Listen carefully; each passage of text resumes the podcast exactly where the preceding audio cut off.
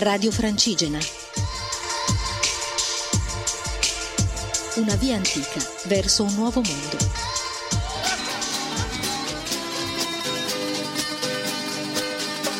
Andrea si è perso. Buongiorno a tutti pellegrini non ascoltatori di Radio Francigena da Andrea Vismara e da... Samantha! Allora, abbiamo iniziato la seconda tappa del Volsanto, il tempo ancora ci sostiene, anche se sono tante nuvole, ma c'è anche tanto cielo aperto. Allora, prima cosa da dire è che abbiamo messo tipo tre quarti d'ora per cercare di capire dove dovevamo andare, perché eh, perché? Perché un cartello fuorviante ci ha depistato. Questo cartello fuorviante è uno dei cartelli quelli, come quelli della via Francigena marroni con la scritta Via del Volto Santo e abbiamo scoperto che è per le macchine fondamentalmente. Per cui insomma noi abbiamo seguito una via che fra l'altro si chiamava proprio Via del Volto Santo, ma a livello di toponomastica, per cui abbiamo perso un sacco di tempo e adesso finalmente abbiamo trovato la via maestra. Samantha, che giornata sarà? Sarà una giornata bellissima e faremo pochi, pochi chilometri, 17 chilometri forse, se ci riusciamo. e poi ci perderemo nel borgo di Fivizzano che avrà un sacco di cose da raccontarci. Bene, quindi ci aggiorniamo più tardi per quello che succede e quello che vediamo. Speriamo che il tempo regga almeno fino a Fivizzano. E... Però abbiamo passato il ponte di Ponte Bosio, che comunque credo che fosse medievale perché era tutto selciato, boh, non si sa. Non si sa. Non si sa, però insomma, no, perché c'è sopra quello, poi quello per le macchine che invece è tutto moderno. Però sotto sembrava un po' antichino. Va bene, comunque eh, ci sentiamo dopo per gli aggiornamenti. Buon cammino a tutti, buona giornata, ciao! Andrea si è perso. Si è perso. Primo pit stop della giornata che ribattezzeremo la giornata del fango o della fanghiglia o della mota per dirla alla toscana. E siamo finalmente dove dopo un lungo pezzo di bosco eh, spesso fangoso appunto eh, a morte diciamo così eh, siamo finalmente in un punto in cui si apre un po' il panorama che è bellissimo. Il, il, le nuvole vanno abbastanza veloci per cui non si addensano. Samantha Beh, siamo veramente in un punto bellissimo, abbiamo le montagne intorno e effettivamente il panorama è veramente stupendo. E continuiamo a camminare andando verso Lucca e piano piano ci avviciniamo anche alla mia Garfagnana. Esatto, però prima di arrivare in Garfagnana si arriverà a Olivola. Olivola. O Olivola, adesso bisogna vedere com'è. Olivo qua, Olivo là, Castello Ululì, Lupo Ululà. E vabbè, a parte le facezie, eh, approfitteremo per fare un secondo round di colazione e, e, ci sentiamo da lì quando arriviamo, insomma dovrebbe essere abbastanza vicino. Se ci fanno entrare in un bar perché abbiamo delle scarpe che sono improponibili. Eh, esatto, veramente c'è uno strato di fanghiglia sotto le cose. Va bene, ci sentiamo dopo, ciao!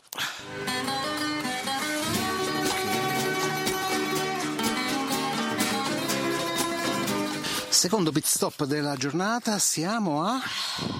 Pian di qualcosa con co, Collecchio? Pian di Collecchio o Pollecchio, qualcosa del genere, insomma. Piccolo paesino dove non c'è niente, bar eh, eh, alimentare zero. Però, come dice la buona Samantha, c'è sempre la provvidenza, no? Giusto? Eh sì, eh, la provvidenza non va mai detto di no e abbiamo incontrato effettivamente due anime provvidenziali che ci hanno accompagnato al bar più vicino e all'alimentare più vicino. Così abbiamo potuto comprare la nostra banana giornaliera e prenderci il secondo caffè per me e il succo a mirtillo per Andrea. e poi ci hanno riportato qui dove eravamo arrivati e adesso stiamo per riprendere il sentiero, il tempo regge per ora, siamo infangati fino al midollo ma che vuoi fare? Eh, è la vita, del, la dura vita del pellegrino. E niente, ci sentiamo più tardi per i ragionamenti. Comunque, paesaggio bellissimo, c'hanno dei calanchi spettacolari. E, insomma, veramente montagne tutto attorno, luoghi meravigliosi. Poi da lontano si vedono questi borghetti isolati, proprio piccole, poche case con magari una torre di un castello, un castelletto, eccetera. La Lunigiana deve essere meravigliosa, almeno tanto quanto la, la Garfagnana. Eh, credo che l'intera zona fra le due sia uno dei posti più belli in Italia in assoluto. Si assomigliano anche eh, abbastanza, sì, sì. proprio anche per un discorso storico, ecco, sì. principalmente. Eh, il confine è labile, insomma, quindi fra le due aree. Niente, noi ci aggiorniamo più tardi per quello che vedremo in questa seconda parte. Siamo più o meno a metà tappa, eh? non, non abbiamo camminato abbastanza velocemente, per cui niente, ci sentiamo dopo. Buon cammino, ciao!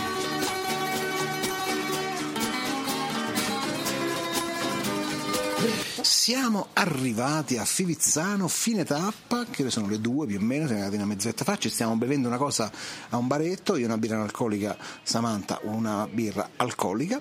E Samantha ha qualcosa da dirvi su una famosa famiglia locale, vediamo un po' di che si tratta. Ma sì, parliamo dei Malaspina. I Malaspina sono una famiglia, una casata nobiliare che è scesa in, in Italia, nell'Italia centrale e centro-settentrionale, eh, con Carlo Magno all'incirca nell'813. Sono stati una famiglia molto importante, soprattutto in questi territori, Lunigiana e Garfagnana, dove eh, hanno avuto tantissimi territori che hanno amministrato grazie ai castelli e alle fortezze sparse per tutto il territorio, quelle che oggi noi in, in questi giorni stiamo incontrando. I Malaspina erano una famiglia un po' particolare, soprattutto per quanto riguarda la politica. Erano stranamente dei voltafaccia, nel senso che erano di origine ghibellina, ma a quanto pare non disdegnavano di ospitare un guelfo come Dante Alighieri.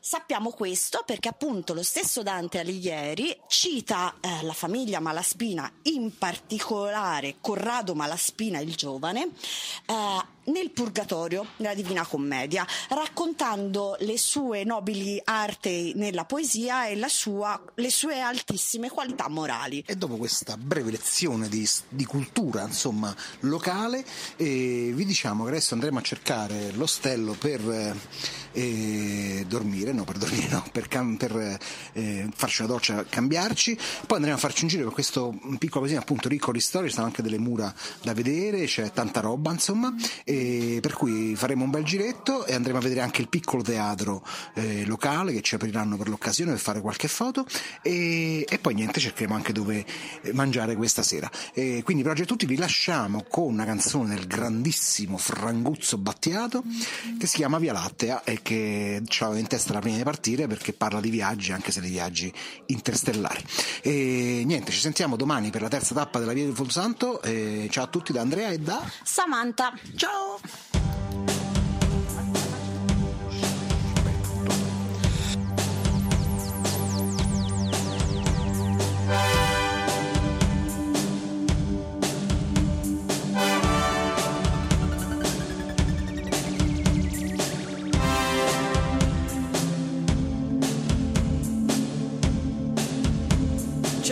alzammo che non era ancora l'alba pronti per trasbordare dentro un satellite artificiale che ci condusse in fretta alle porte di Sirio dove un equipaggio sperimentale si preparava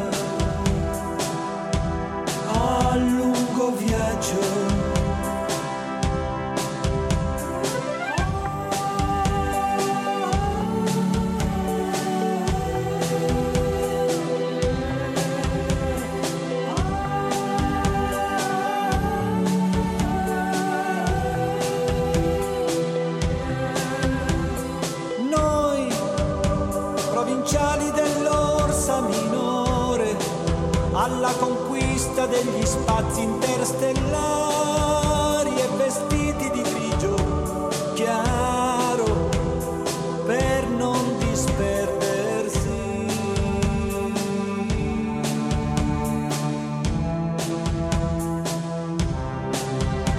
Seguimmo certe rotte in diagonale dentro la seguimmo certe rotte in diagonale dentro la